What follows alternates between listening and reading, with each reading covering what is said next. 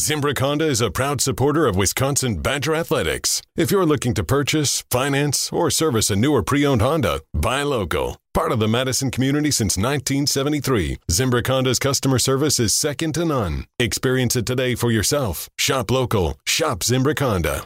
I've told athletic directors this. You know, you think you have stress, you think your job is tough. An athletic director's job is very difficult. But guys, it doesn't even come close to comparing to the stress and pressure that a head coach has. It doesn't come close to that pressure. I don't know if guys want to hear it or not, but I've been in both shoes and I know which one is more stressful. So they're both difficult jobs, they're different jobs, but in the end, they're about managing people.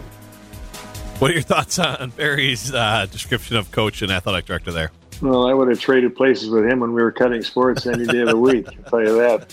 And the pressure is when you don't have a place, uh, any money to, to put into your budgets and things like that. I mean, it, it, I can see what he's saying in terms of the stress. There was stress on him to be have provide a winning program, but you know there was a certain amount of time given. We weren't sure how much time we were going to have with the state uh, finances the way they were and in the budget uh, situation with the deficit, and so you know, those are things that uh, you know you have to kind of shield the coaches from that sort of thing because you know that's not what they do. They do something else, and so I, I think when you get talking about coaches and, and, games, it's, it can go both ways. But I tell you what, I, I don't know that anybody would have wanted to be in our shoes when we were going through Title IX or the, the uh, deficit situation where we had to cut sports and meet with you know student athletes that came there with their dreams being shattered and things like this. And so uh, I think he's probably right on both hands, but uh, certain situations